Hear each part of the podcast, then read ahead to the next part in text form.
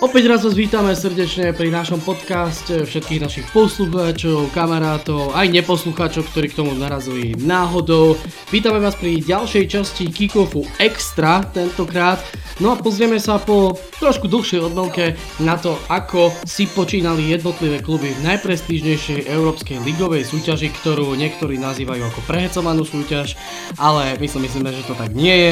V súťaži Premier League v Anglicku, ako to všetko celé dopadlo, to bude ale trošku stručnejšie zhrnutie.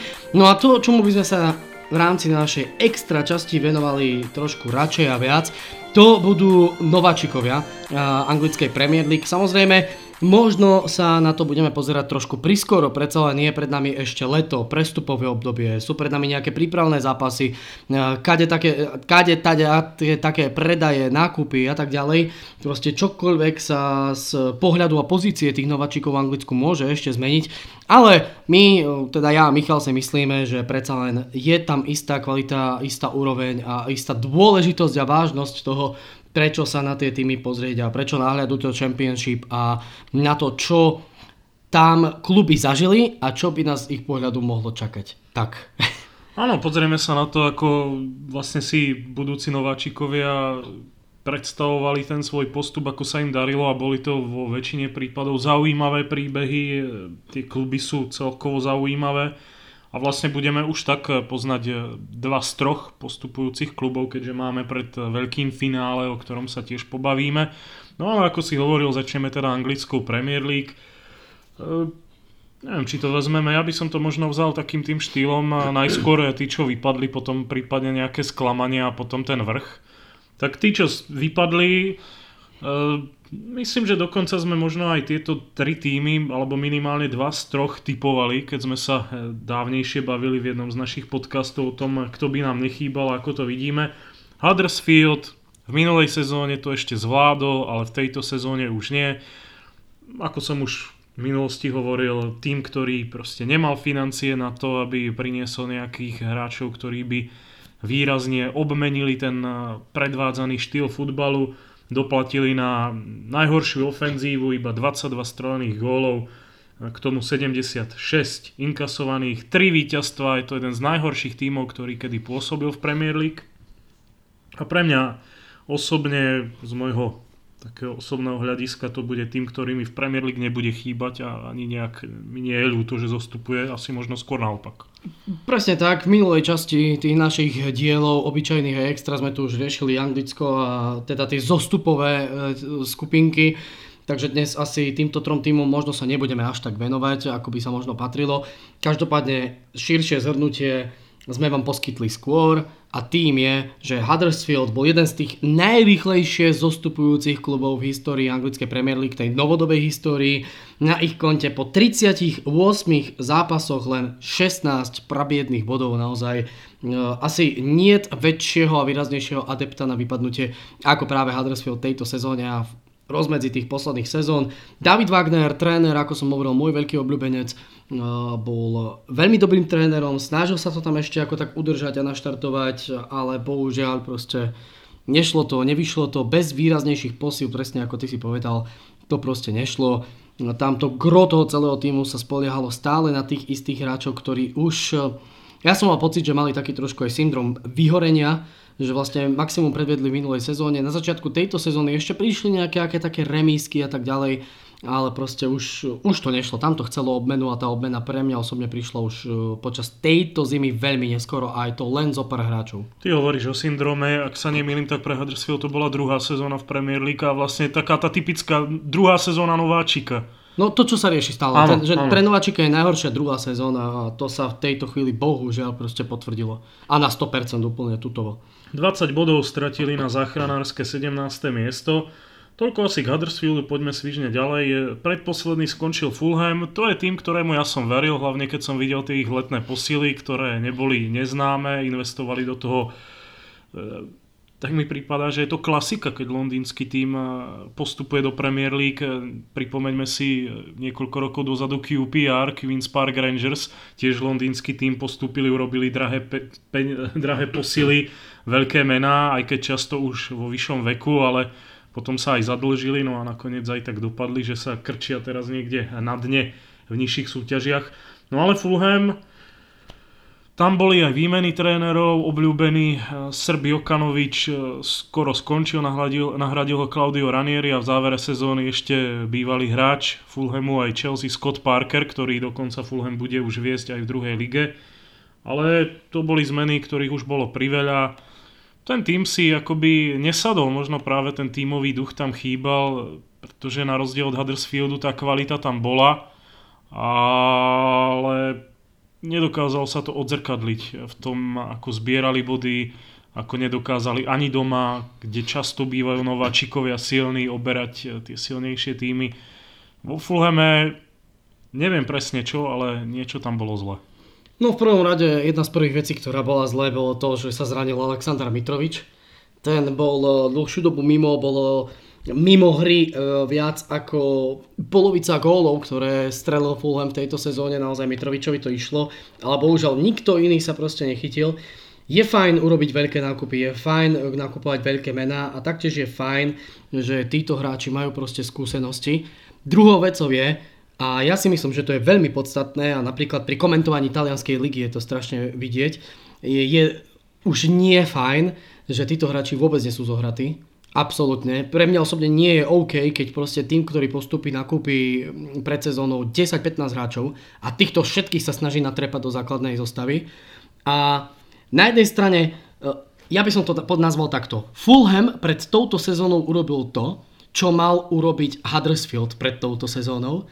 A Huddersfield pred tou minulou sezónou, keď postúpil, urobil to, čo teraz mal urobiť Fulham. A to vysvetlím. Ja osobne si myslím, že uh, Fulham mal možno trošku menej nakupovať, možno menej trosadzovať a snažiť sa postupne logicky začlenovať nových členov do kádra presne podľa toho, ako postupne prichádzali namiesto 15 hráčov kúpiť 3, 4, 5 a potom v zime to skúsiť doplniť 3, 4, 5. U Fulhamu som mal taký pocit, pocit že vedenie týmu akcionári uvoľnili peniaze na prestup a všetko hneď sa muselo rozmrdať cez jedno leto a tým pádom prišla kopa hráčov, nesúrodý systém, snažili sa hrať aktívne, atraktívne.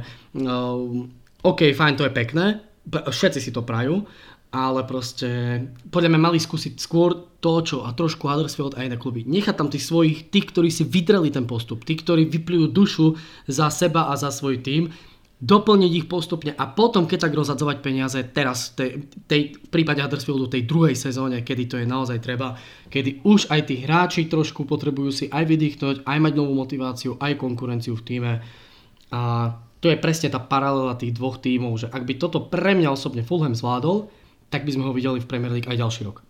No je to pravda, ak by si tam ponechali hráčov, ktorí sú zvyknutí na ten britský štýl futbalu, tak by to asi bolo pozitívum pre Fulham. Ja trošku budem hájiť eh, Huddersfield za to, čo si hovoril, eh, že sa mali, že to mal práve urobiť Huddersfield s tými posilami, no na rozdiel od Fulhamu Huddersfield nevlastní veľký milionár, ktorý eh, okrem toho, že vlastní Fulham, tak ešte v Amerike vlastní aj Jacksonville v NFL, takže tam tie financie sú asi niekde inde. Ale toľko asi k Fulhamu. No, ako, len skrátke jasné, ale zase poznáme kopu k týmu, ktoré sa vedia solidne posilniť aj za lacný peniaz. No, alebo, alebo keď, už, keď už hovoríš o tomto, pozrite sa, kde skončil Wolverhampton, nováčik. Áno. Tiež tam boli veľké peniaze, ale peniaze, ktoré e, boli investované do určitej filozofie, ktorý klub si vytvoril a idú si podľa toho a nechcú to meniť a prinieslo to svoje ovocie. No, Wolverhampton je na to možno finančne trošku lepšie, ale aj tak je to ďalšia ukážka, že ak by sa dalo pár miliónikov dole, myslím si, že na udržanie by to touto istou cestou stačilo. Poďme teda na posledný tým, ktorý zostupuje Cardiff. Ten bojoval srd na to až do posledných kôl, ale ani tento veľský tým sa nakoniec medzi anglickou elitou neudržal. Chýbali mu dva body. Pri tých posledných zápasoch, no dve výhry z posledných piatich stretnutí, to nie je ideálne, ak sa chcete zachrániť. Nakoniec sa zachránil Brighton o dva body teda pred Cardiffom. Ale ku Cardiffu ja som párkrát videl ich zápasy, a tam tiež, aspoň z môjho pohľadu, neprišli nejaké zaujímavejšie mená. Tam naopak e, sa mi zdalo, že si ponechali ten zdravý základ z druhej ligy. Ale aj to prinieslo to negatívum, e, že Cardiff e, sa mi zdalo, že hral taký ten, taký ten starý anglický futbal, Nebolo to nič moderného, kombinačného, rýchleho, skôr nakopávané lopty, spoliehali na štandardné situácie, aj na, na stopéroch a na útočných pozíciách mali skôr vysokých než technicky vybavených hráčov. No a tento element, taký ten hravý, kreatívny im tam chýbal. No pre mňa osobne Cardiff, najmä v jarnej časti. Jedna vec, na ktorú doplatil, bolo veľmi veľa zranení. Naozaj v poslednom kole proti Manchester City Uh, Manchester United, pardon, pri víťazstve vonku 2-0. Uh, keď tak pozerám po očku rýchlo na zoznam zranených hráčov a tých, čo sú mimo, je ich tam 6. Ja, ak som dobre registroval nejaké tie informácie, tak z toho aj trošku širšieho kádra, ale takého, ktorý zasiahol v tejto sezóne do Premier League, tak celkovo tam bolo mimo 9 až 11 hráčov. Takže naozaj taká skoro solidná základná zostava, ktorú by si vedel poskladať ďalej.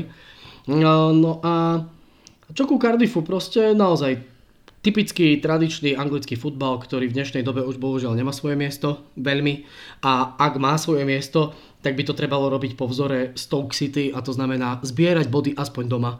Aspoň využiť tú eh, rainy windy night at Stoke a proste zbierať body. Cardiff nazbieral doma síce 20 bodov, čo možno nie je až tak málo, ale v tabuľke domácich tímov je predposledný, horšie je na to možno z Huddersfield s 9. No a zároveň e, strelil 21 gólov, inkasoval 38 gólov doma. To je najviac z celej súťaže. Len o dva menej inkasoval Fulham a ostatné týmy už majú podstatne menej inkasovaných gólov. Naozaj, keď chcete hrať klasický buš, futbal, v ktorom bušite do supera, aspoň doma to musí ísť. A v tomto prípade to nešlo. A aj preto Cardiff Čau pa.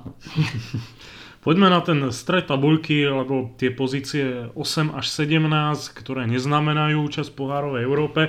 Tam by som to opäť vzal asi tak, že si povieme, ktorý tým nás prekvapil, že je tak nízko a ktorý naopak nás potešil. Za mňa asi najväčšie sklamanie z tých pozíc Možno Burnley, ale asi ešte viac West Ham. Nehovorím, že by som West Ham očakával v prvej šestke alebo tak, ale po tých zase veľkých posilách, ktoré taktiež West Ham pokúpil drahého Felipeho Andersona, neviem koho ešte, tak eh, by som čakal, že aspoň to 8. miesto, možno 7. by sa mohlo pošťastiť, ale 10. miesto, tam nevyšiel ten začiatok sezóny, kedy West Ham prehrával to, všetko. Presne to, ten, tá, tá prvá polovica u West Hamu. Ja by som to, ja vlastne k West Hamu nemám čo povedať. Ten tým v druhej polovici sezóny hral presne na čo mal a ťahal sa v tabuľke. V tej prvej polovici sezóny West Ham bol medzi tým Brightonom, Southamptonom, niekde dolu, dolu pri Newcastle a tých tímoch, ktoré proste mohli teoreticky pomýšľať na boj o záchranu, nakoniec to ešte zvládli. Ale tam bol možno tiež e, ten kameň úrazu, o ktorom si hovoril pred pár chvíľami, že zase prišli, prišlo veľa posíl a než sa to zohralo, než si to sadlo, tak no, to trvalo. No presne tak, ale na druhej strane West Ham nie je žiaden nováčik. West Ham je klub, kde títo hráči proste už sa musia vedia dať dokopy a zároveň prišlo veľa e, možno posil a za veľa peňazí, ale v základnej zostave stále ostali tí ešte trošku starší, tradičnejší hráči a posily sa zapracovávali postupne. Pričom to je ten rozdiel oproti Fulhamu a tým ostatným klubom, ktoré nakúpili, všetko fúkli na ihrisko a tí hráči proste nevedeli čo skôr. Čo ma potešilo, to si asi pre mňa je Everton, že tam celkom tie posily sadli. Skončili v 8, tesne pod 7 miestom, tak tesne im ušla aspoň tá pohárová miestenka. Som, som rád za Lester, ktorý skončil v tej hornej polovici. No a čo ma sklamalo ešte, tak to je asi najviac Burnley. Burnley v minulej sezóne bolo v top 10, skončilo myslím na 7. Bojovalo do posledných chvíľ vlastne o ešte lepšie umiestnenie, no a táto sezóna Môžu byť asi ešte radi, že skončili aspoň 15. Um, mám niečo doplňať, alebo môžem povedať za seba. Ako chceš. Uh, za mňa osobne Barnley, žiadne prekvapenie pre mňa vôbec. Tak to 12. až 15. miesto proste úplne pre mňa normálka a v pohode vec. Uh, skôr, kto ma potešil, jednoznačne Wolverhampton a Watford. Watford môže ľutovať koniec sezóny, 4 zápasy bez prehry, inak ja osobne som jednoznačne typoval Wolverhampton a Watford už aj v zime medzi tými, ktoré môžu bojovať o, prv, o tú sedmičku, o to 7 miesto, ktoré zaručilo nakoniec Wolverhamptonu, Európsku ligu. Takže to boli tie potešenia Wolverhampton, Watford, no a sklamania najvýraznejšie Newcastle a Southampton. Southampton po niekoľkých rokoch vypredajov proste to už sa nedalo udržať, tam to proste raz muselo si nájsť svoju daň a obeď a to bolo táto sezóna, proste Southampton, my sme predpovedali, že možno teraz to, teda ja som predpovedal v našich podcastoch, že Southampton možno to príde, možno sa vyťahnú, možno, no a z mesiaca na mesiac už som iba hovoril o tom, že Southampton nevypadne, to snáď bolo jasné, ale skutočne tie výsledky vôbec za veľa nestáli. No a Newcastle s tými financiami, zázemím, štadiónom, hráčmi, ktorí tam sú. A, a, a aj pri všetky úste k, k Martinovi Dubravkovi a samozrejme ostatným, ten tým, ktorý tam je, vôbec nehovorím, že má na prvú šestku, vôbec netvrdím, že musí byť 7 alebo 8, ale minimálne pohodlný stred tabuľky by to niekde okolo toho Evertonu, Watfordu, Leicesteru by to jednoznačne mal byť na 100% toto by nemal byť klub, ktorý 3 štvrte sezóny sa musí obzerať za seba a premyšľať, aký má bodový rozdiel od Cardiffu City. Pre mňa osobne je Newcastle tým, ktorý by mal pozerať dopredu a rozmýšľať, koľko strácame na ten Wolverhampton, aká je šanca uhrať tú sedmičku a to náhodné miesto Európsku ligu to sú tie moje také, že dva top a dva dole. No ja už iba si doplním k tomu Newcastle, tam je už dlhoročný problém s majiteľom, fanúšikovia nenávidia Majka Ashleyho práve za to, že neuvoľní potrebné financie na to, aký, ako ty si presne povedal, majú štadión, koľko majú fanúšik, fanúšikov, aký je to tradičný klub, akého majú ostatne aj manažéra skúseného. Newcastle je proste tým, ktorý kúpi možno tri mená za menšie peniaze, za také tie stredné financie a skôr ťaží zo svojej akadémie, aj v tejto sezóne Rafa Benitez vytiahol niekoľko mladíkov. Toľko k Newcastle, no a poďme na tú elitnú sedmičku. Na 7. pozícii teda Wolverhampton, asi najväčšie prekvapenie celej sezóny, fantastické výkony, asi najväčším takým bombónikom a čerešničkou. Oni snad porazili v domácom prostredí, alebo minimálne neprehrali so žiadnym z londýnskych tímov. A to je, to je klobúk dole.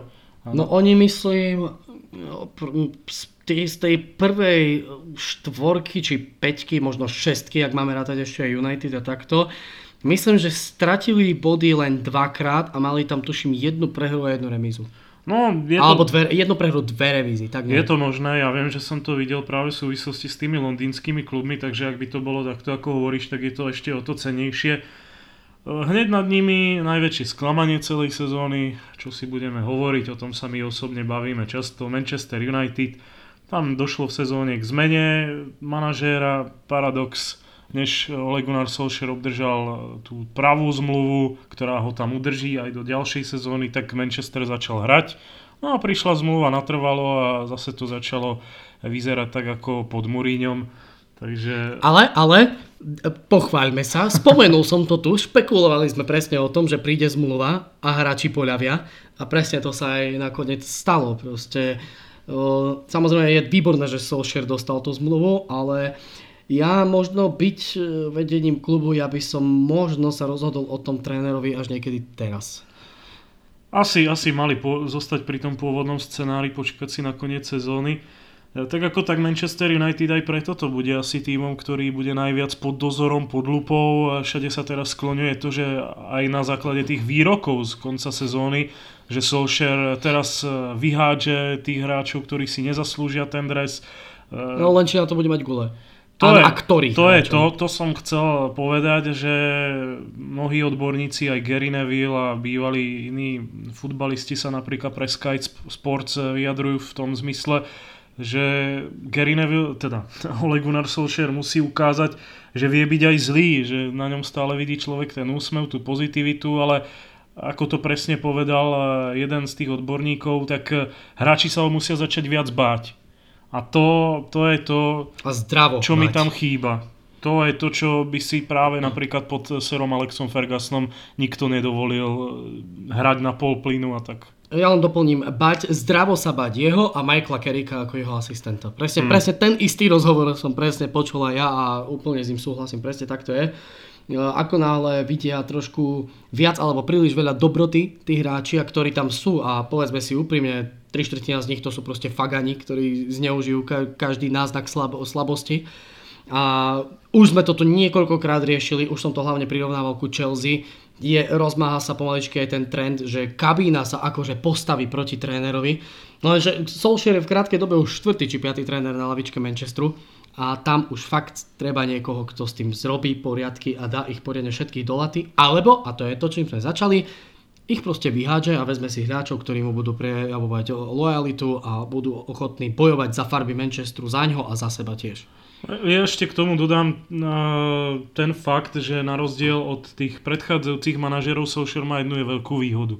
Že keď sa proti nemu postaví kabína, tak za neho sa postaví celý štadión. Celý štadión, Pretože tak. na rozdiel od Fanchala, Moesa alebo Mourinha, tak uh, Solskjaer je obľúbený je to legenda klubu a proste tí ľudia vidia na ňom, že chce pre ten tým to najlepšie. A kým nemal zmluvu, bolo vidieť, že tí hráči vedia hrať a že on ich vie pripraviť, rozostaviť a nastaviť na to, aby hrali a tie výsledky boli. Takže teraz už, hm, tak to poviem, už sa ukázali chlapci, ukázali všetkým, čo v nich je, fanúšikovia vedia, čo v nich je a vedia, alebo tušia, že Solskjaer to z tých hráčov vytiahnuť vie. Takže presne tak, ako si povedal, ak sa proti nemu postaví kabína, v momente, dovolím si tvrdiť, že ešte aj média pôjdu za ním, aj štadión pôjde za ním a už aj vedenie klubu určite pôjde za ním, pretože nie je možné ťahať od posledného titulu 6-7 rokov a myslieť si, že problém je len v trénerovi. To neexistuje. A ešte asi posledná vec, ktorú k United dodám, tam si Solskjaer hlavne ešte pred začiatkom letnej prípravy dal požiadavok, že on chce mať všetky posily hotové a podpísané a k dispozícii pred začiatkom amerického turné alebo celej letnej prípravy. Takže niekedy do začiatku júla. No tak to má byť. Áno, tak to má byť, ale vieme, kto v Manchestri pôsobí. Pán, podpíšem zmluvu radšej s traktoristami, traktoristami a čínskymi nudlami. Pán Woodward, ktorého všetci nenávidia. Ako, ja, ja sponzorské zmluvy by som až tak neriešil, za tie peniaze treba. A ono to Manchesteru hlavne obchodne veľmi pomohlo. On problém je tá športová stránka. Mne, mne nevadí, nech majú traktore, nech majú koho chcú, nech majú výrobcov nudly a vifonky a neviem čo. A mne skôr prekáža to tie, tie, tá hradská, tá športovo-hradská stránka. Tá, že niekto pomaly ako so zatvorenými očami naslepo podpíše pol milióna Sanchezovi. Tá, že no. niekto e, chce zobrať hráča len preto, že v minulej sezóne dal 20 gólov, ale že, ne, že mi nezapadá do systému, to mi, to mi je jedno nejak. My mu nájdeme miesto. K tomuto, k tomuto som ja videl taký vtipný obrázok, kedy e, Woodward mal rokovať, už neviem presne s kým, práve teraz v lete, nejaký ten hráč, o ktorého United stojí dlhodobo. A tam bola taká poznámka, že keď si klub e, ktorý toho hráča vlastní, uvedomil, že kto za United jedná, tak si automaticky práve pre tú jeho neznalosť toho prestupového trhu a všetkého hneď e, pridal k cene 20 miliónov. No, no prečo nie? No. Dobre, toľko k United, aby sme sa nezdržovali a ja by som ti asi prenechal teraz slovo, pretože nasledujú londýnske týmy a hlavne Arsenal, ktorý ty si komentoval celú sezónu. 5. 4. miesto, 5. Arsenal, 4. Tottenham tam bolo hlavne asi ku koncu sezónu vtipné, ako nikto to štvrté miesto ako by nechcel. No, pridátame k tomu ten Manchester United a Chelsea. Teda 4 kluby, ktoré sa o dve miesta, tretie a štvrté, nie že byli, ale ponúkali navzájom. Nech sa páči, ako by si ako gentlemani otvárali dvierka do Ligy majstrov a každý si ich podával a nikto nechcel vojsť. Arsenal, tak no čo ti poviem kamaráde. Proste Arsenal, mal som možnosť komentovať každý týždeň. Arsenal smerom dopredu um, dosť silný klub uh, a tým drží loptu, vie zatlačiť na supera, vie zatlačiť aj na lepšieho supera, pokojne aj zo Citizens vedeli doma hráči Gunners proste pritlačiť a no, byť veľmi nebezpečný a ofenzívny a aktívny. Lenže hm, proste Arsenal stále samotá okolo toho 4. a 5. miesta a to je zatiaľ naozaj to, na čo má. Arsenal momentálne už dlhodobo, a myslím si, že to ešte bude trvať, nie je proste schopný robiť nákupy a investície a zmeny systému po vzore Liverpoolu s Manchesterom City. Proste toto tam naozaj vôbec, ale vôbec nehrozí. Je to tým, ktorý tak ako nakupoval v Dortmunde a v Olympiku Lyon Lacazeta a v takýchto tímoch, presne po vzore takýchto tímov by mal ísť. To sú tie týmy, ktoré nemôžu šupnúť na svoje posily 250 miliónov, môžu šupnúť v úvodzovkách len, len 100 ale proste kupujú hráčov tých na krídla rýchlych, do útoku buď zakončujúcich ako Aubameyang, alebo, rí, alebo silných a zdatných ako Lacazette. A presne to je tá cesta, ktorú ja si myslím, že Arsenal si s Emerim, s trénerom nastavil celkom fajn. A ak v nej ďalej budú pokračovať, môže to byť dobré. Uvidíme, či nájdu vyvrcholenie tejto nastolenej cesty vo finále Európskej ligy spolu s Chelsea v Baku, či ju dokážu poraziť. Bolo by to určite veľmi zaujímavé, nielen pre Arsenal, ale aj pre Petra Čecha, ktorému ja osobne to veľmi prajem na záver kariéry. No a tak to proste je. Celý ten tým sa musí doplňať, musí sa opieňať, snažia sa angažovať nových mladých hráčov. Je tam útočník Ketiach, ktorý sa celkom zaujímavo ukázal, len góly proste nestrieľa. V strede poľa teraz začal dostávať miesto Elneny, ktorý bol v podstate nevyužívaný na súpiske už mŕtvý muž. Hej, a to je chlap, ktorý podľa mňa to miesto si zaslúži, ale už tam do toho týmu veľmi nepatrí. A za ňo treba nájsť náhradu. Mesut Zil, pol roka nevedel hrať futbal, posledný pol rok jeden z najlepších hráčov na ihrisku. Proste to sú presne tie... Arsenal presne tiež musí nájsť novú svoju tvár, musí si sa zhodnúť s Unajom Emerym, akou cestou chce smerovať svoju politiku a hru a štýl a musia, tak ako Ole Gunnar Solskjaer, oni nájsť vajcia na to, aby dokázali aj tie slávnejšie a silnejšie mená po vzore Ezila a tak ďalej, buď ich dať do laty, alebo proste vyhodiť. No, trošku dlhší monológ, nič konkrétne som nepovedal, ale proste takto je. Arsenal je pre mňa to isté, čo Manchester. Hľada svoj zdroj energie, zdroj sily, zdroj úspechu, zdroj napredovania. V Európskej lige sa to ako tak podarilo, ale je to pekné, krásne, fajn, ale my vieme, kde, vieme veľmi dobre, kde chcú byť všetci. Vo finále Ligy majstrov a v Madride a nie v Baku. Arsenal je ďalším z týmov, na ktoré ja som v lete zvedavý, keďže Emery bude mať vlastne poprvýkrát celý tým, už vlastne pozná Premier League poprvýkrát, zažil tú sezónu, takže vie, aký je tam štýl, všetko. E, bude mať e, kompletne ten tým pod detailnejším obrazom. A bude to viac, viac menej aj poprvýkrát, čo si povie, tu sa mi typologicky nepáči tento hráč, viac by sa mi hodil taký a taký aj tam je tá zmena, o ktorej si ty hovoril. Už to nebude ako Arsene Wenger často investoval aj väčšie, aj menšie sumy do nádejných, hlavne francúzských mladíkov, ktorých si potom Arsenal vychovával a boli z toho aj vydarenejšie, aj menej vydarenejšie prestupy. Takže aj toto bude zmena. Na Arsenal som ja zvedavý, je to tradičný anglický tým, ktorý do tej špičky proste patrí a, a mal by tam figurovať. No ale poďme na štvrté miesto, tam je Tottenham. Tottenham mohol skončiť aj vyššie, aspoň teda minimálne o jedno miesto, nakoniec teda až štvrté miesto, v úvodzovkách až, a aj to so štvorbodovým náskokom na Arsenal. Tottenham ale zažíva úspešnú sezónu, hlavne z toho pohľadu, že vo finále Ligy majstrov, kto by to bol čakal? No skôr to, nebyť Ligy majstrov, tak rozhodne by som to ja ako úspešnú sezónu nepovažoval. A ja si myslím, že ak by Tottenham nemal tú Ligu majstrov a ten úspech, a možno by sa niečo pokazilo a napríklad by skončil mimo top 4, tak si myslím, že by to naštvalo početina až tak, že by odišiel. Pretože síce som ti to nehovoril, ale včera som čítal zaujímavý rozhovor. No veď nemusíš mi hovoriť všetko, na to sme tu. o Početínovi, e, bol to nejaký rozhovor s jeho známym a so športovým žurnalistom, ktorý s ním často súkromne sa vypráva zhovárajú sa o plánoch o budúcnosti. No ale keď bude hovoriť jeho tajomstvo a súkromné debaty, už sa s ním veľmi nepovypráva. to, je, to je pravda, ale, ale bola tam zaujímavá zmienka o tom, že Početino má sympatie k Juventusu ktorý hľadá nového trénera. No Početino to očividne nebude, keďže nám skončil v prvej štvorke, sú vo finále Ligy majstrov a Početino to oplakal slzičky šťastia, takže asi tam tá spokojnosť bude. Snáď aj nejaké financie, o tom sme sa bavili naposledy ale e, vraj možno v budúcnosti by to nebol až tak prekvapivý ťah, keďže Juventus je vraj jeden z tímov, ku ktorým on má sympatie a dokázal by si predstaviť pôsobenie v Taliansku. Fajn pre mňa, ale na druhej strane Početino pôsobí ako tréner, ktorý potrebuje trošku väčšiu výzvu. Niečo, čo po vzore práve Tottenhamu. Nemáme peniaze, nič sme nenakupovali, poďme sa ukázať, poďme sa pobiť. Ako sa hovorilo, že ho chce Manchester United, nový prerod týmu, obrovského týmu, obrovského mena, poď, môžem sa stať veľkou legendou trénerskou, idem to vybudovať. Juventus, Juventusu chýba jedna vec a to je vyhrať Ligu majstrov. Tam, tam, tam a v tom si ja myslím, že to pre ňo nemusí byť dostatočne veľká výzva, pretože Juventus v podstate nepotrebuje nič viac. Peniaze sú, titul je 8 v rade, OK, teraz to dostrali túto sezónu, nehrajú uh, talianský pohár, fajn, vyhralo Lazio, tak raz za čas sa môže stať. A čo, čo viac ti treba? Je štadión, sú ľudia, sú fanúšikovia, sú výsledky, len Liga majstrov hapruje. OK, fajn. Teraz ukázal túto jednu sezónu Početino, že proste v tej Lige majstrov by to mohlo ísť, že on by už mohol vedieť, aký je ten správny recept na úspech. Ale neviem, či toto ako motivácia mu bude stačiť v týme, ktorý vyhráva každý rok všetko. Tak, tak, taký ja mám proste z neho názor a dojem, že to je tréner, ktorý potrebuje podstatne väčšiu výzvu. Tretie miesto, tzv. bronz, obsadila Chelsea.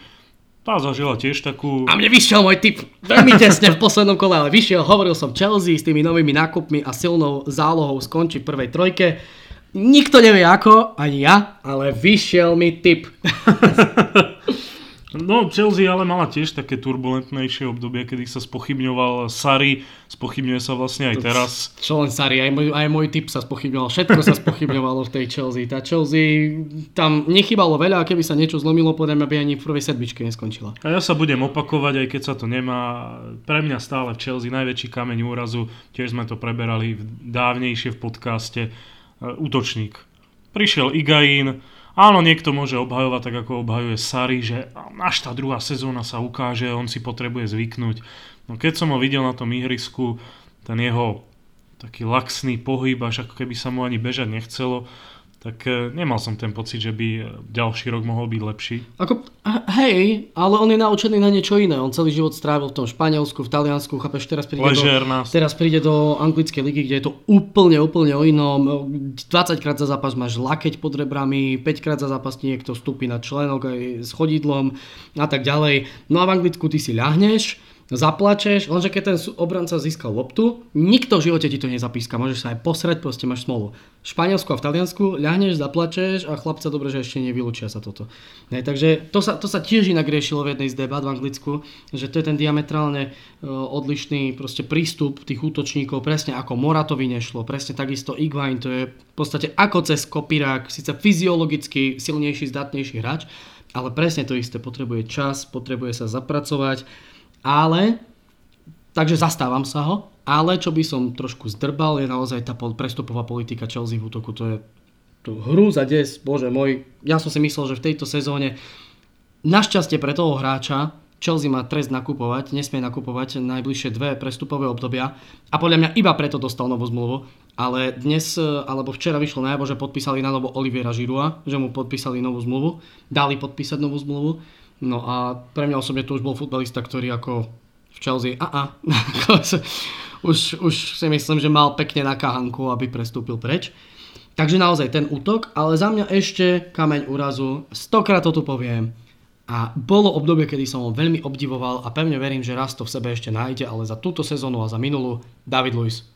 Na stoperskom poste, kto si hraje väčší hura systém v defenzíve, takého hráča ja fakt nepoznám. To je, to, to je David Luiz, prvé obdobie Chelsea a David Luiz po príchode z Paris Saint-Germain. Druhé obdobie, ja neviem, čo s ním Parížania spravili. A to ešte tam bol legenda, sypal góly z priamých kopov, tie bomby z 30 metrov, to bolo dačo. Ale od, tej, od roku 15, 16, 17 to je, to je tak pokazený hráč, ktorý... Och, no, ja, si myslím, ja si myslím, že práve že to, že hral vo Francúzsku v Paris Saint-Germain bol ten kameň úrazu, pretože tam ten tým nemal konkurenciu, ano, takže si mohol ale, hrať ale, ležerne. Ale to, to je možno to, no, že tam mal viac miesta, naučil sa hrať hmm. na viac otvorený priestor, na niečo iné, nie tak na tlakové ako v Anglicku, súbojové a takticky zdatné. No a že tam ho niekto možno viac dokázal zastúpiť a zaskočiť v defenzíve bez väčšej konkurencie od oponenta. Zatiaľ čo v Anglicku to už funguje inak. Ale Chelsea čaká teda zaujímavý ďalší ročník, ako si spomínal, nemôžu nakupovať, ešte ak by odišiel Eden Hazard ja som sám zvedavý, koho zabudujú z tých hráčov, ktorí im prídu z hosťovaní a že ich nie je A málo. ešte raz opakujeme, cez 40 hráčov na hosťovaniach a niekoľko fakt veľmi, veľmi zaujímavých mien. Áno, však sa, však sa aj v Anglicku píšu také tie rozdielne články. Niekto hovorí o tom, že Chelsea na to doplatí, iní zase píšu, že to bude práve že to, čo Chelsea potrebuje. No a v minulých podcastoch ja som ti hovoril, ja v tom vidím príležitosť. Ja si tiež myslím, ale bude záležať na Sarim, prípadne na tom, kto teda na tej lavičke bude. Ty si mi včera spomínal, že sa špekuluje, ja tiež som to čítal o Lampardovi. Aha, Frank Lampard, áno ktorý dotiahol a, Derby County a do keď finále. Si spomínal, a keď si spomínal ten Juventus inak v spojitosti s Početinom, dnes sa veľmi nahlas, tak ako rýchlo to prišlo, tak to aj odišlo, hovorilo, že na isté finančné podmienky Juventusu by teoreticky bol ochotný prikl- eh, prikývnuť Pep Guardiola. Ale to sú To len tak na okraj, aby sme sa zasmiali pekne. A môžeme ísť ďalej? Tak toľko, toľko vtip dňa. A poďme na tú elitnú dvojku, no tak tam to bol súboj až do posledného kola, rozhodovalo sa až v závere. Nakoniec to boli Citizens, ktorí udržali pred Liverpoolom ten jeden bodový náskok. Rozhodla hlavne tá výhra Citizens eh, v tom vzájomnom zápase, to, že tam John Stones vykopával loptu eh, v takom naozaj veľmi tesnom momente, kedy chýbali snáď milimetr a bola by celým objemom za bránkovou čiarou aj to prispelo. No koľko to bolo? 1,2 cm? 12 mm? No veľmi málo. Nejak tak. Hm. Takže Liverpool, nakoniec im nevyšlo ani to finále eh, Ligy majstrov, mm. takže, takže, takže nakoniec, eh, nakoniec zase žiadna trofej a bohužiaľ No mne to nedá. Ja si no žiadna európska trofej. Ja si musím rýpnuť, ako nech sa na mňa nikto nehnevá. Liverpool zase tretíkrát po sebe cez Vianoce v čele a tretíkrát ako jediný tým v histórii Premier League to nedotiahol. No tak no, rýpnuť, nerýpnuť, proste to je fakt. Proste to je, to je jedno a tu pozdravujeme všetkých našich kamarátov. A Janka. Kamarátov, a Janka, áno, fanušika Liverpoolu. To máš za to, že nejdeš s nami pozerať Ligu majstrov finále. Presne tak. Presne tak, spekne slušne sme sa chceli nadrbať a ty si odbietol. Nie, uh, tak uh, E, áno, môžete si myslieť to, že sme to už neraz spomínali, že s Michalom proste sme fanúšikmi Manchester United, OK, ale treba logicky slušne a normálne uznať Liverpool, a to je holý fakt, to nie je naše vysmievanie, opäť si to pustil sám pomedzi vlastné prsty, viedol už po niekoľkýkrát zime. Ja som to už neraz spomínal. Samozrejme pre fanúšikov Manchesteru je lepšie, keď titul ostane v Manchestri, ako v kuse pozerať a pripomínať si do konca života takýto titul od fanúšikov Liverpoolu. Teraz mi došlo, prepač, zadrbal som hroznú blbosť, Liverpool samozrejme hrá finále Ligy majstrov, pardon. Áno, no veď ja som ti tam chcel do toho skočiť, len OK. Práve, že oni môžu mať ešte celkom fantastickú sezónu, aspoň z pohľadu Ligy majstrov, ale vyšperkovať to tým titulom v lige, ako to na to, ako to vyzeralo v v, v, v zime, mohlo to byť podstatne lepšie. A to je to, k čomu som sa chcel dostať. Že Liga dopadla ako dopadla. Ešte vy, fanúšikovia Liverpoolu, máte Ligu majstrov. A čo som ja chcel povedať je, um, takto, ja sa snažím ku tomu fandeniu pristupovať tak trošku inteligentnejšie, nie tak, že sa tu budem s každým byť, naťahovať, vysmievať sa. Proste pre mňa osobne Liverpool je veľký klub, je tradičný klub. Ak sa nemýlim, má tých 17 titulov na svojom konte fakt ako z, tej, z toho, akým prerodom si Liverpool prešiel a čo všetko tam teraz e, proste dotiahol a doviedol, ako to celé rozbehol, ako angažoval tých super dynamických, dobrých hráčov Jurgen Klopp, poviem úprimne, mne, tak dokonca 18 titulov, pardon, uh, poviem to úprimne, mne by vôbec neprekážalo, ak by Liverpool ten titul vyhral.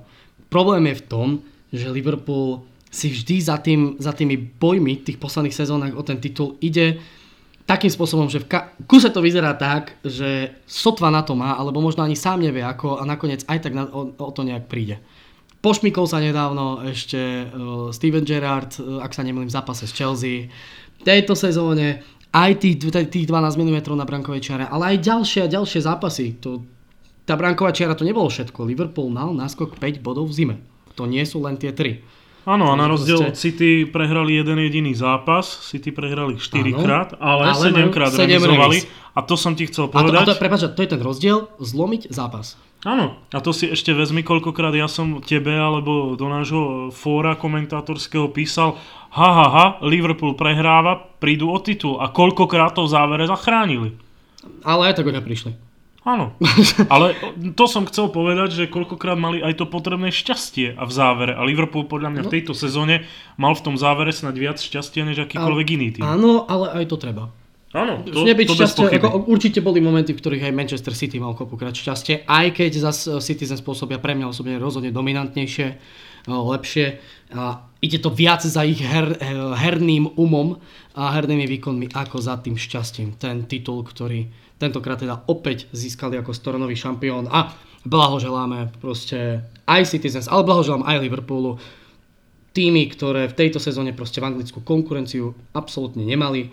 A, a myslím si, že ani nebudú mať, a, možno ani ďalšiu. Tak skoro asi nie. A zároveň Liverpool to dokázal celý ten boj, celú tú anglickú Premier League vyšperkovať tým, že postúpil do finále Ligy majstrov, kde si teda zahrá s Tottenhamom, ktorý k tomu prišiel ako slepé kúra k zrnu. Ale za po akých obratoch? Ale po akých obratoch, naozaj. A to je pozvánka k Orange Sportu, nech sa páči. Liga majstrov k ďalším sezónam, naozaj tento ročník to bola bomba. to, toto komentovať, to bola jedna radosť, aj sledovať, ako či už závislý, či nezávislý divák, úplne, úplne čistá paráda a ja len sa modlím a dúfam, nech aspoň jedno z tých finále, či Európskej alebo Ligy majstrov, nech stojí za to. Aj keď nech to skončí pre mňa za mňa aj trapných 1-0, ale nech tam je 15 striel, 7-8 na bránku, dvakrát sa ozve tyčka, trikrát a nech proste všetci idú so špinavými dresmi, zodretí, spotení z toho iriska, nech to proste fakt má tie kule a to napätie. Nech to nie je ten typický proste zápas anglickej ligy, jak občas medzi tým Liverpoolom, Chelsea, alebo najmä Chelsea Arsenal často býva. Liverpoolom a United, no, keď a sa Liverpool na to a United tešíme. v posledných rokoch, áno. Tie bitky do 70. minúty 0-0, hej, dve červené karty, 6 zranených hráči a to iba preto, že nevedia chodiť po rovnom ihrisku. Hej, a proste Toľko. Ja ešte keď si hovoril o vyšperkovaní, tak doplním, že nezabudnime na fakt, že Citizens vyhrali všetko v doma, čo sa vyhrať dalo. Oni vyhrali oba domáce poháry a ešte titul. No, no, no, no to, to je to, čo si hovoril, že uh, ja som nevedel, či hovoríš o Liverpoolu alebo Citizens, spomínal si tam niečo, že bez pohára a takto.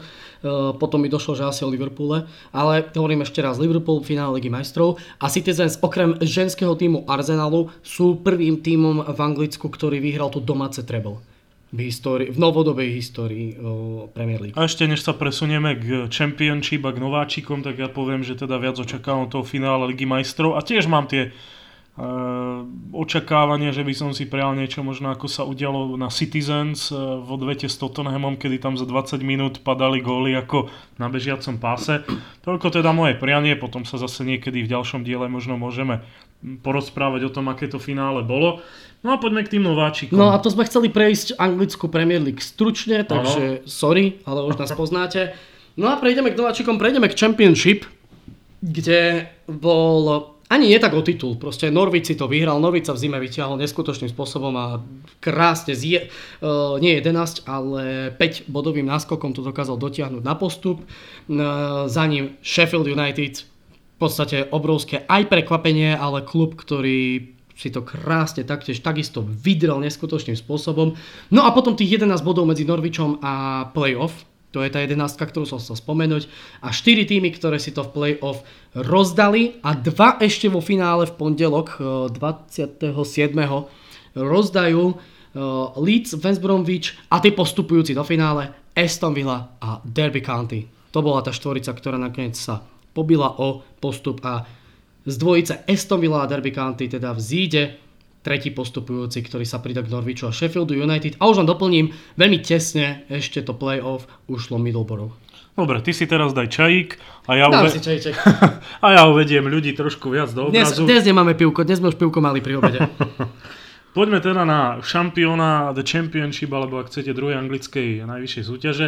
Tam teda, ako si spomínal, vyhral Norwich, 27 víťazstiev, 13 remíz, 6 prehier, Veľmi pekné skore 93-57. Ja som si tu poznačil, že vonku prehrali iba dvakrát za celú sezónu. Áno, viem. Fantázia na pomery Championship, ktorá je mnohými označovaná za jednu z najťažších lík sveta. Ja neviem, či nepoviem uh, hovadinu, ale tuším, že po niekoľkých rokoch alebo viac rokoch je to víťaz Championship, uh, jeden z mála, ktorý doma prehral viac zápasov ako vonku. To netuším, to ťa nedoplním, nepotvrdím. A, ja, ja iba tuším, ja si nie som istý, ale mám pocit, že som niečo také čítal. A ak nie, tak niekto to nájdete a potom mi napíšte, že som debil. ja tu mám poznačené k, obom, k väčšine tých tímov nejaké tie zásadné body. K Norviču asi začneme tým, že mali najlepšieho ligového strelca. Tému Puky, fínsky Čo? reprezentant, 29 gólov, 10 asistencií. Tak tomuto, tomuto v tejto lige, v tejto sezóne puklo. Tomu to pukalo a padalo, ako, ako sa patrí. Ako, ako bublinková folia. A to, a k tomu sa ešte dostanem, to prišiel vlastne tému puky v lete zadarmo. Ano. Z Brandby Kodaň, takže fantastický podpis tohoto hráča. Pred sezónou pritom Norwich opustili dôležití futbalisti, do Cardiffu odišiel Josh Murphy, E, ešte známejší a viditeľnejší bol odchod Jamesa Madisona do Lestru. Dohromady e, za týchto dvoch hráčov Norwich obdržal 30 miliónov libier. Takže e, všetci očakávali, ako budú preinvestované. No nakoniec tie najzásadnejšie posily a paradoxom je, že väčšina bola teda zadarmo. Zadarmo prišiel Tim Krul, bývalý brankár Newcastle, nedávno ešte chytajúci v Holandsku. Prišiel teda Temu Puky, z Augsburgu prišiel bývalý eh, futbalista Dortmundu Moritz Leitner, takže tiež známe meno. A hlavne zásadná zmena, e, prišiel na lavičku 42-ročný Nemec, ako už to v Anglicku býva čoraz častejšie. A, koľky, a koľkýkrát to tu už spomíname v tých našich ano. E, podcastoch a prenosoch. Opäť nemecký tréner so skúsenosťami z tej mládežníckej akadémie a z tej výbornej výchovy mladých, nielen talentov Ako inak než v Dortmunde. Ale aj trénerských a opäť Dortmunde. Áno, on e, v rokoch 2015 až 17 trénoval rezervu Dortmundu. V Norviči pôsobí od leta 2017. A nepovedal si to? Je to Daniel Farke? Áno, Daniel Farke. Skočil presne pred menom, som ti do toho skočil, prepač. Je zaujímavé, že v tom v tej prvej sezóne, kedy on trénoval Norwich, e, to znamená sezóna 2017-18, Norwich skončil na 14. mieste. Za celý ročník naviac strelili v porovnaní s tými 93 gólmi v tejto uplynulej iba 49 gólov za 46 zápasov.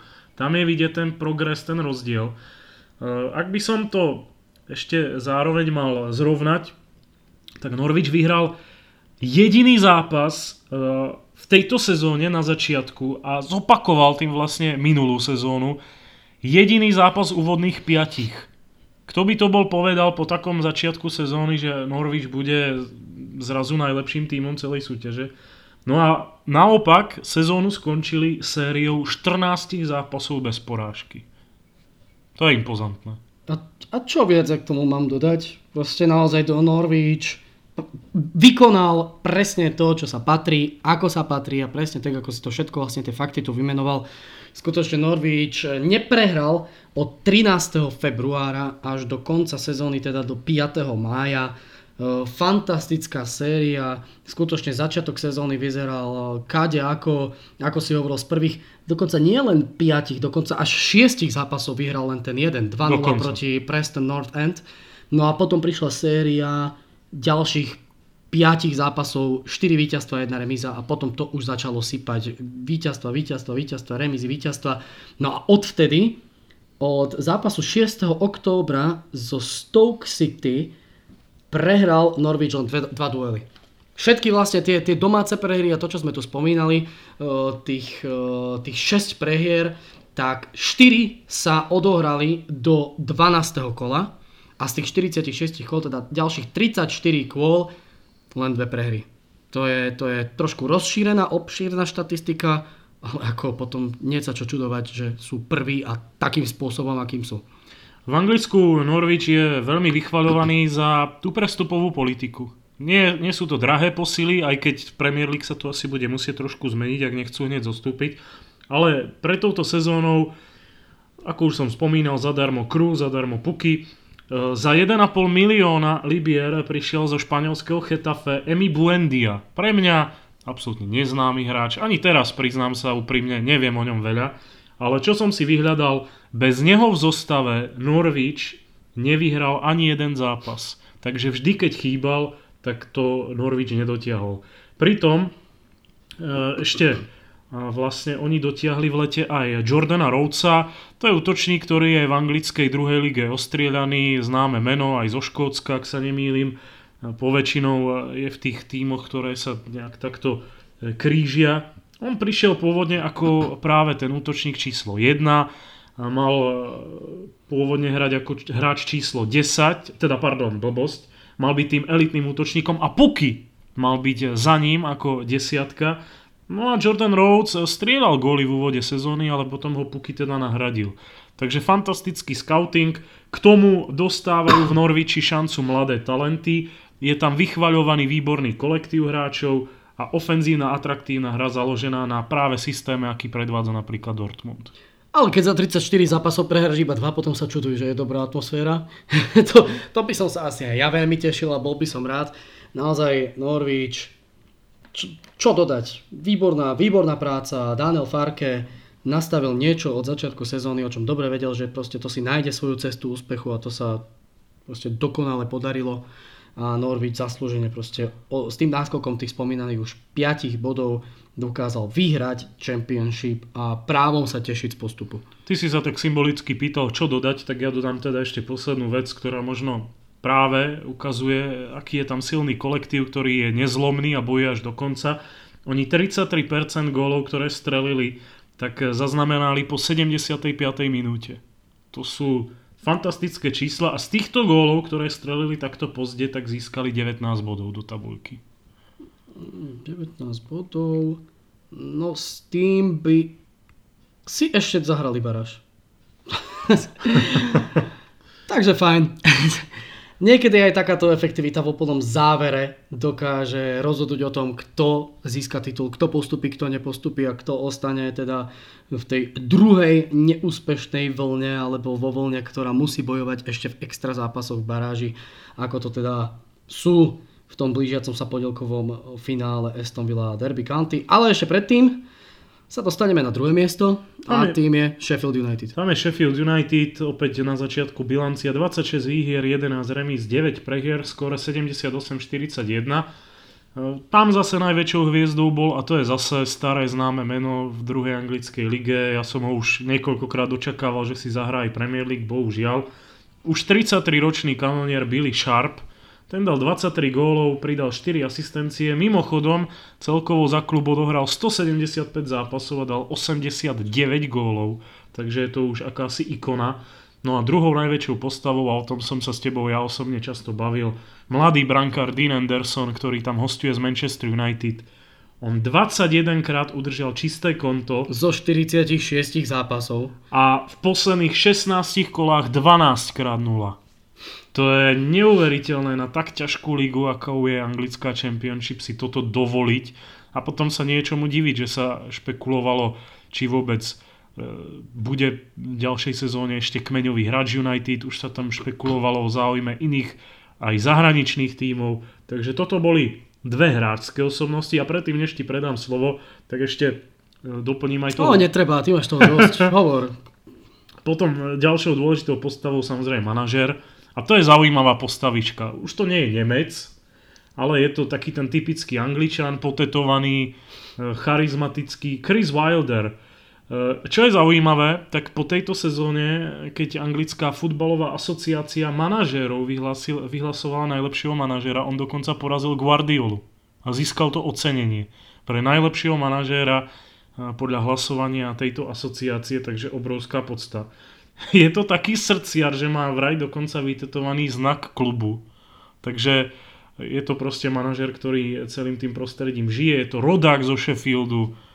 Takého trénera chce asi každý tým, ktorý pozná tú mentalitu a všetko.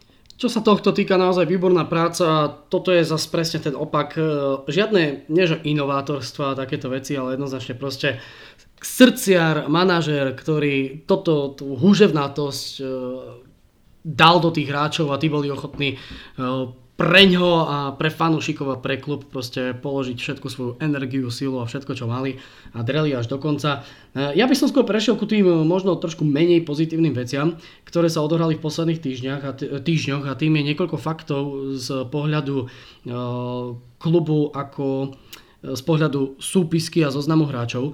Už bolo jasné a prepuklo to v médiách anglických po tejto sezóne, že štvorica hráčov na súpiske Colin uh, Levery, Conor Washington, potom je tam uh, Paul Counts a Martin Craney, s ktorým sa ale až tak veľmi nepočítalo stoper.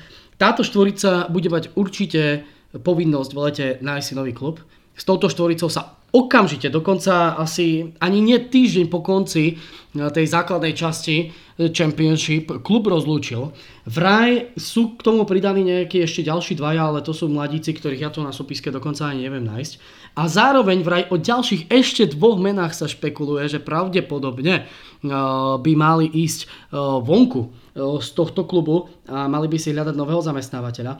Zároveň, ak dobre vidím, 1, 2, 3, 4, sú tu piati hráči na hostovaniach. Je to spomínaný brankár Dean Anderson, ktorého si nebude musieť teda udržať Sheffield United. Toho, jeho osud je kľúčový práve od Manchester United. Ale už som čítal o tom, že United sú naklonení tomu, že by, že by ho ponechali v tom týme, aby, no, aby pravidelne chytal Premier A to som chcel povedať, ja som za. Mne by a sa ja. páčilo, ak by on tam ostal. Vydrel si to, postúpil s tými hráčmi, je tam výborná proste energia, určite má dôveru domáceho týmu, podľa mňa by to bolo fajn, ak by si ho tam Manchester nechal. No, Sheffield. No, pardon, no, áno, Manchester, no, Manchester v Sheffielde, tak. A, a tak ďalej. No a čo sa týka tých hráčov na osťovaniach, je tam Marvin Johnson, je tam Kieran Dowell z Evertonu, Johnson je z Middleborough, ďalej Scott Hogan z Astonville, Gary Medin z Cardiffu City, o, tom sa veľa, o ňom sa veľa hovorilo, čo s týmto otočníkom, ako bude nakoniec vynakladané po tejto sezóne. No a Naozaj je to možné, že ani nie tak nútene, že by chcel tento klub silou mocou nakupovať možno ako Fulham, ale vzhľadom na tieto všetky tie konce no, a vyhadzovy a tie rôzne hostovania, či chce či nie, možno bude musieť Sheffield minúť nemalý peniaz a nemalý čas na rokovania na to, aby dokázal posilniť svoj tým. A to je to, čomu som sa chcel dostať, aby zo Sheffieldu tým herným prejavom a veľkými zmenami sa nestal druhý Fulham. Ja už som sa bal, že Stoke City. No, ani nie. nie Stoke, Stoke bol dlho, viac menej dlhodobo v Premier League, tam, tam boli už iné problémy, tam Stoke proste to bol tým, ktorý, ako som hovoril, rainy, windy night, aspoň doma zbieral body. Ako náhle odišlo to čaro domácich bodov, tak proste automaticky išli do druhej ligy. Tu, tu je to o niečom inom, tu je to pre mňa osobne fakt o tom novačikovskom ošiale a o tom, že nakúpime všetko, čo je voľné, čo vie kopnúť do lopty a budeme očakávať Ligu majstrov. No, ja sa skôr bojím toho, že Sheffield bude najslabší nováčik. A to, to na férovku poviem aj bez ohľadu na to, že neviem, kto tam príde, kto odíde ešte.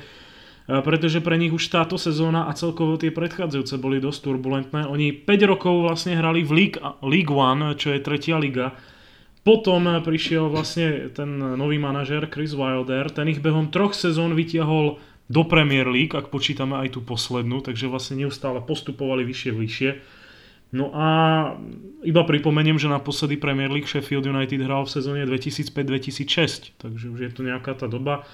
No a ešte k tej turbulentnej sezóne vezmite si, že oni na Vianoce boli na 6. mieste, e, strácali 7 bodov e, na druhý Leeds, no ale potom prišla séria 15 výher a 7 remíz, takže niečo dosť podobné ako zažil Norvič. Ako práve Norvič, presne hmm. tak. Um, ja, čo sa týka toho najslabšieho nováčika, um, ja by som si možno ešte počkal na to, kto postupí z dvojice Aston Villa Derby County.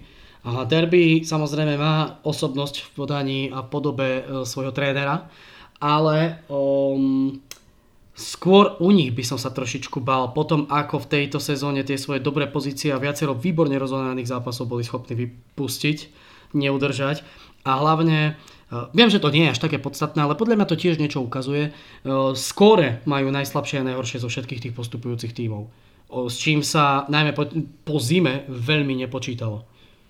Takže ešte, ešte by som si počkal. Ešte, ešte, no. no. Poďme, poďme v rýchlosti prebrať ešte tú dvojicu posledných, ktorá ešte vlastne boje o, to posle, o tú poslednú miestenku do Premier League. Prvým tímom je Aston Villa, tradičný anglický tím z Birminghamu. Ten z hodov okolností vlastne už v minulej sezóne hral v finále, tam to nedopadlo.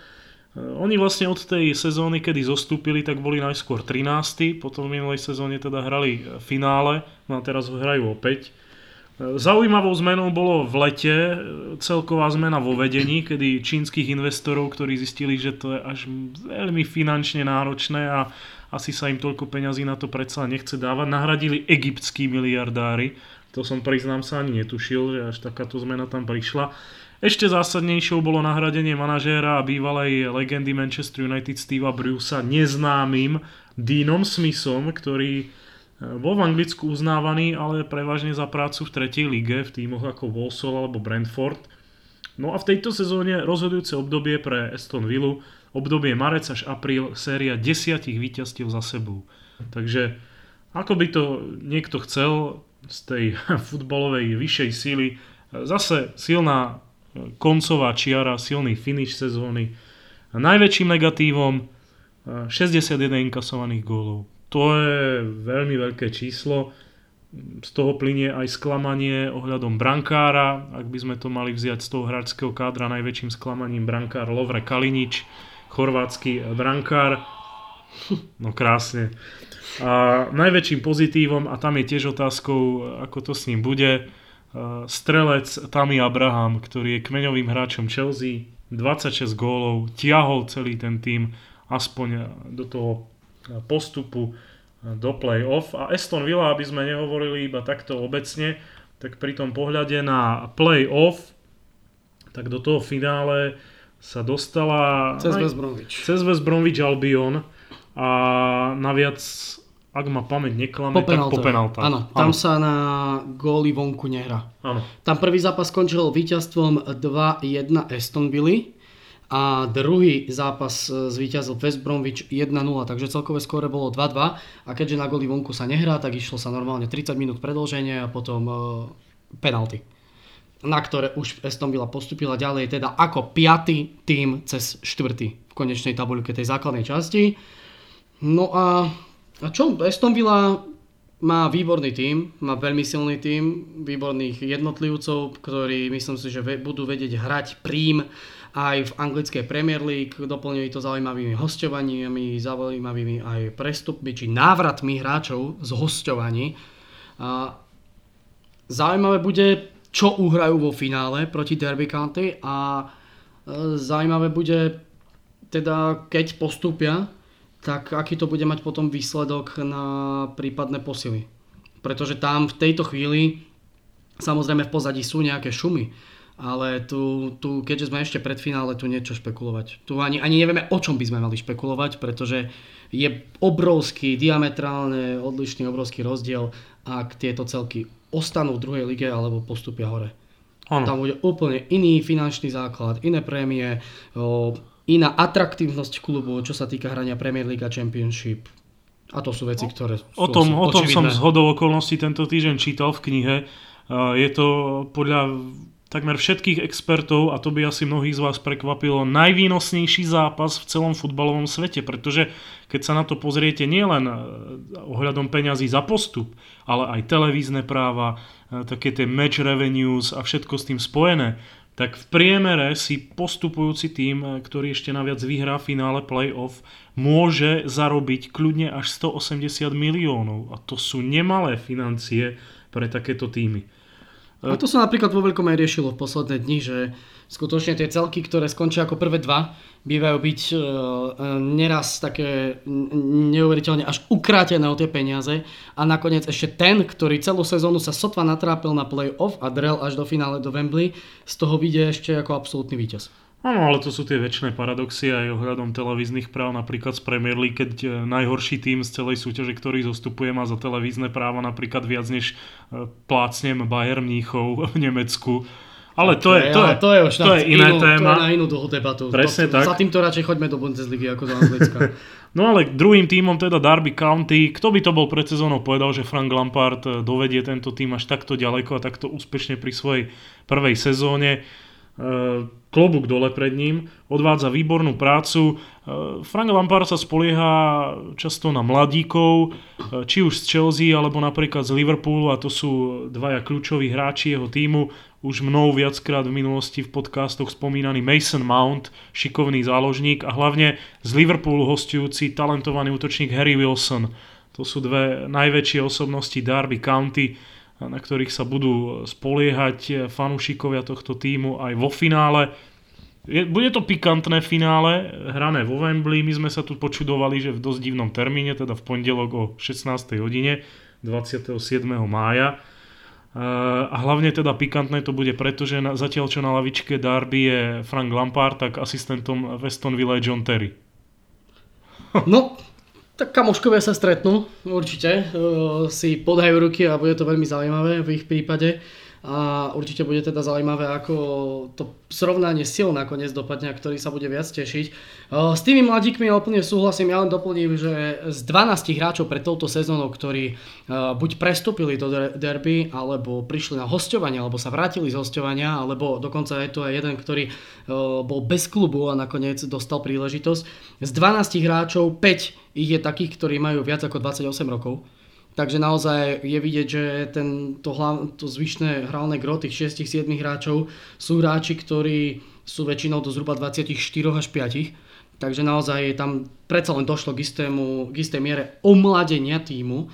No a skutočne zaujímavosťou taktiež je, že Derby Na rozdiel od Aston Villa. Aston Villa má vo svojom kádri hráčov, ktorí buď už hrali tú Premier League pri vypadnutí, alebo majú hráčov, ktorí majú skúsenosť Premier League a ktorí proste sú už známejší, alebo už pričuchli k Premier League vďaka postupu z Championship, následne spadli alebo prestúpili naspäť. Zatiaľ čo Derby pre mňa osobne je tým, ktorý má takýchto hráčov, ale je ich podstatne, podstatne oveľa menej. Sú to skôr futbalisti, ktorí skutočne už uh, uh, skôr ak mali skúsenosť z Premier League, tak to bolo len také, že buď sú niekoho odchovancami, ako práve spomínaní tí hráči Chelsea alebo Liverpoolu, alebo sú to už proste dvaja, traja starí harcovníci ako nestarnúci Ashley Cole, ktorý prišiel cez zimu, no, takisto z... Dobre som tu videl, no, z Huddersfieldu tuším, Scott Malone, áno, ten si taktiež akože s Huddersfieldom vyskúšal a to je opäť to, že postupil. A tu je Andy King z Leicester City. To je hráč, ktorý naozaj Proste to je tá, to gro troch, štyroch hráčov, ktorí mali tú pravidelnú skúsenosť Premier League. A to je ten rozdiel toho derby. Zatiaľ čo Aston Villa môže využiť svoje skúsenosti, eh, Derby County a Frank Lampard, a aj on osobne sám ako tréner a to aký je, môže využiť tú svoju húževnatosť, možno trošku neskúsenosti, ale viac tej arogancie a mladickej dravosti za cestou k postupu. Áno, Darby sa vysmialo Leeds United, nepomohlo ani to, že sa ešte behom sezóny na tých tréningovým kempom lietal s dronom a špionážnym spôsobom takto nie len Darby County, ale aj ostatných superov eh, pozoroval, až sa na to prišlo a musel za to ospravedlniť verejne. A ešte naviac eh, po prvom finále, ktoré Líce vyhral 1-0, tak sa fanúšikovia vysmievali Darby, že tak eh, vychutnajte si ďalšiu sezónu v druhej lige. No a prišla odveta, Darby vyhralo 4-2 a bola z toho ďalšia krásna senzácia. Toľko... A, to, a to pripomínam, že oba týmy vyhrali vonku. Leeds vyhral Derby County ano. a Derby vyhral 4-2 práve proti Leedsu uňho doma. Takže pomsta je sladká, asi toľko. A celkom brutálna. a asi tým by sme to mohli aj uzatvoriť, pretože už sme sa tu opäť e, povyprávali ako možno aj na dva diely. Ja opäť verím a dúfam... Ako ja to môžem strihnúť, stačí povedať. Ja dúfam, že opäť ste sa dozvedeli e, množstvo zaujímavých informácií, ktoré vás obohatia. Opäť e, ste si niečo z tohoto dielu odniesli. A to tradičné asi nechám na tebe. Čo? No. Aha, že nás počúvajte, lajkujte. E, ďakujem veľmi pekne, sme radi, že ste si nás zapli, sme radi za každú sekundu, ktorú nám venujete. Môžete si nás užívať na tej základnej platforme pod, Podbean, ale zároveň samozrejme sú už automaticky zdieľané naše nové diely priamo na Spotify, už aj priamo na YouTube, kde si nás môžete pustiť, kde to ešte všetko nejak trošku zoptimalizujeme. Ale základ je to, že keď si nás nájdete, tak to ide. A ešte jablčkári nemôžu počúvať. Á, tak jablčkári si môžu zapnúť YouTube, ticho. To, to nie je až taký problém, proste je mi ľúto ako iTunes, skúšal som s tým niečo vymyslieť, proste nie je to také jednoduché, ako sa môže zdať. A myslím si, že tie tri platformy stačia. Proste prestante mi myšľať. No, proste to by, to, to si myslím, že už je fajn. Ešte raz ďakujem veľmi pekne a tešíme sa na budúce a určite nás aj zdieľajte a odporúčajte prosíme pekne, aby sme mali veľké promo a potom nejakého sponzora a super prachy.